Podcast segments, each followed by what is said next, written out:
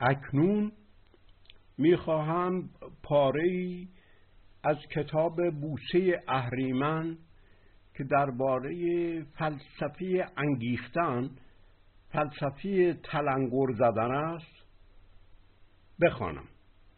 پیش از این که این پاره را بخوانم میخواستم یک اشاره‌ای بکنم که آزادی به طور کلی و آزادی اندیشیدن به خصوص با انگیختن، با انگیخته شدن، با تلنگر کار دارد، چون با تلنگر است که گوهر نهفته خود هر فردی آتش فشانی می کند.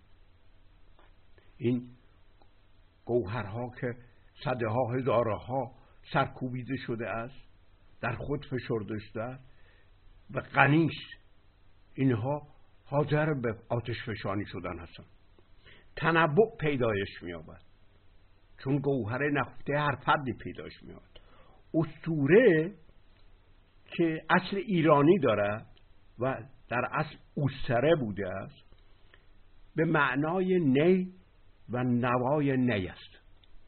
خدای ایران نای به، وای به نام داشت، با تلنگر، با انگیختن همه گوهرها را شکوفا میکرد، آتش فشان میکرد، متنوع میکرد. اصل برانگیختن و انگیختن و تلنگر زدن اسطوره بوده است. البته همه قدرت ها، چه قدرت های سیاسی و حکومتی، چه قدرت های دینی، بر ضد تلنگر، بر ضد انگیختن فرد هستند، چون قوایی در هر فردی پیدایش می‌یابد که برای آنها کنترل ناپذیر است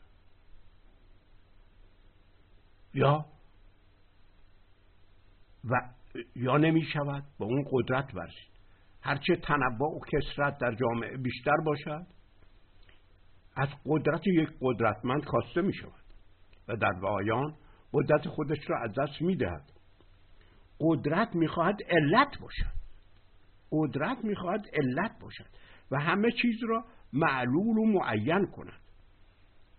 حکومت و حاکم می خواهد همه چیز تابع او باشند. قدرتمند دینی یا حکومت میخواهد همه از او اطاعت کنند. یعنی چی؟ یعنی روشن بشود، ساده بشود. این است که همه ضد اسطوره، ضد تلنگر، ضد گوهر فردی و آتش فشانی فردی هستند. این است که همه اسطوره زدا هستند. برای این کار یا اسطوره های مردم را که انگیزنده اند مسخ و تحریف میکنند، این کار همیشه اینگشان بوده است و مبارزه با اسطوره ها معمولا مبارزه با تحریف اسطوره هاست، مبارزه با مسخ سازی اسطوره هاست.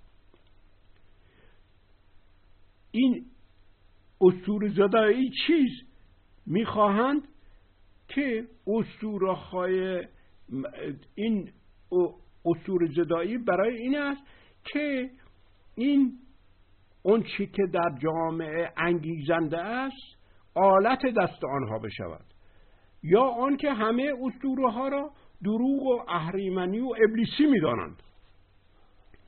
اسطوره ها را که به زدایان علم است، نور است. یعنی چی؟ یعنی همه تابع یک قدرت و یک حاکم میشوند، همه چیز ساده میشود، همه چیزها روشن میشود، همه چیزها را با یک علت می شود فهمید، همه چیزها را با یک حکم می توان آرام کرد، می توان مرتب کرد. جامعه علمی می شود، جامعه هدا می شود، هدایت شده می شود، چون آزادی فردی تنوع و کثرت و تاریکی می آورد. این است که به نام روشنگری اصل آزادی را که اندیختن افراد به تنوع است، اسطوره را می‌زدایند و جامعه را آماده برای تابعیت از یک قدرت می سازند. این است که اسطوره زدایی کار تازه نیست، بلکه با اهریمنی ساختن انگیزه هزارهاش کرده شده است. انگیزه را که تولورش، تجسمش در اسطوره بود، هزارهاش اهریمنی کردن، ابلیسی کردن. مردم نباید انگیخته بشن. این پاره درباره این موضوع است. انگیزه همیشه اهریمنی است. انگیزه به علت ویژگی هایی که دارد همیشه تحقیر شده است و با آن کینه ورزیده شده است. انگیزه تصادفی است، نقطه‌وار است، هیچ است که همه چیز با آن آفریده می شود. ضربه است فروش و شکافنده است، پیکان است که ناگهان در جعب فرو می رود. نسبت به گوهر آنچه آفریده می شود فرعی و بی اهمیت و ناچیز و خارجی است و در پایان آن آنی است. با وجود همه این ویژگی ها برای هر آفرینشی ضرورت دارد و بی آن هیچ آفرینشی امکان پذیر نیست. چگونه آنچه موجود است و ضروری است و دامنه دارد و دوام دارد و بنیادی و مهم و همه چیز و گوهری است خود را به چنین چیزی که ناچیز است نسبت بدهد؟ برای خود او نیز باور کردنی و ممکن به نظر نمی‌رسد.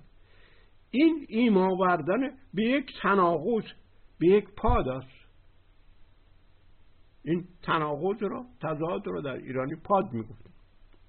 از این رو آفرینش نمی‌تواند خود را به یک انگیزه ناچیز که حکم هیچ برای او دارد و در برابر ضرورت او حکم تصادف دارد و در برابر دوام او حکم آن دارد و در برابر وسعت او حکم نقطه دارد و در برابر اصالت او حکم فرع دارد و در برابر گوهری بودن او حکم عرضی و حاشعی دارد. برگردانم و منسوب ساختن خود را به انگیزه تحقیر ارزش و عظمت و اهمیت خود می‌دانند.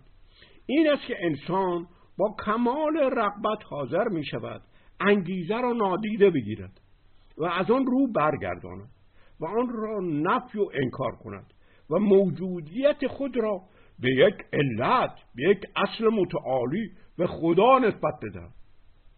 او حاضر است که به جای آنکه انگیزه را بپذیرد، به جایش الهام و وحد و واردات و کشف و شهود و جبرئیل و روح القدس می‌گذارد.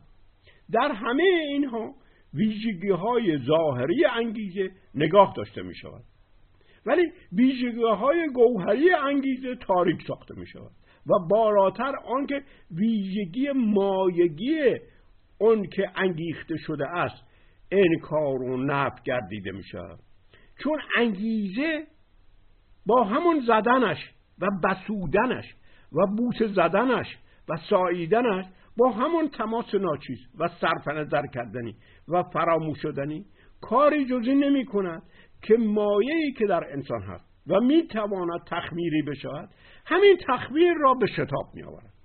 برقی است که ابر در هم فشرده و تاریک را گریان و بارانی می کند. نفرت از انگیزه برای بالا بردن ارزش شاهکار خود سبب انکار ارزش اصالت خود می شود. با اهریمنی شدن انگیزه انسان نیز اصالت آفرینندگی خود را از دست می دهد. نه تنها انگیزه به اهریمن نسبت داده می شود، بلکه ویژگی نهادی اهریمن انگیزانندگی اوست. برای همین نیز هست که بی صورت و بی چهره است، با آن که از همین انگیزه بی چهره همه چهره ها پدیدار می شود.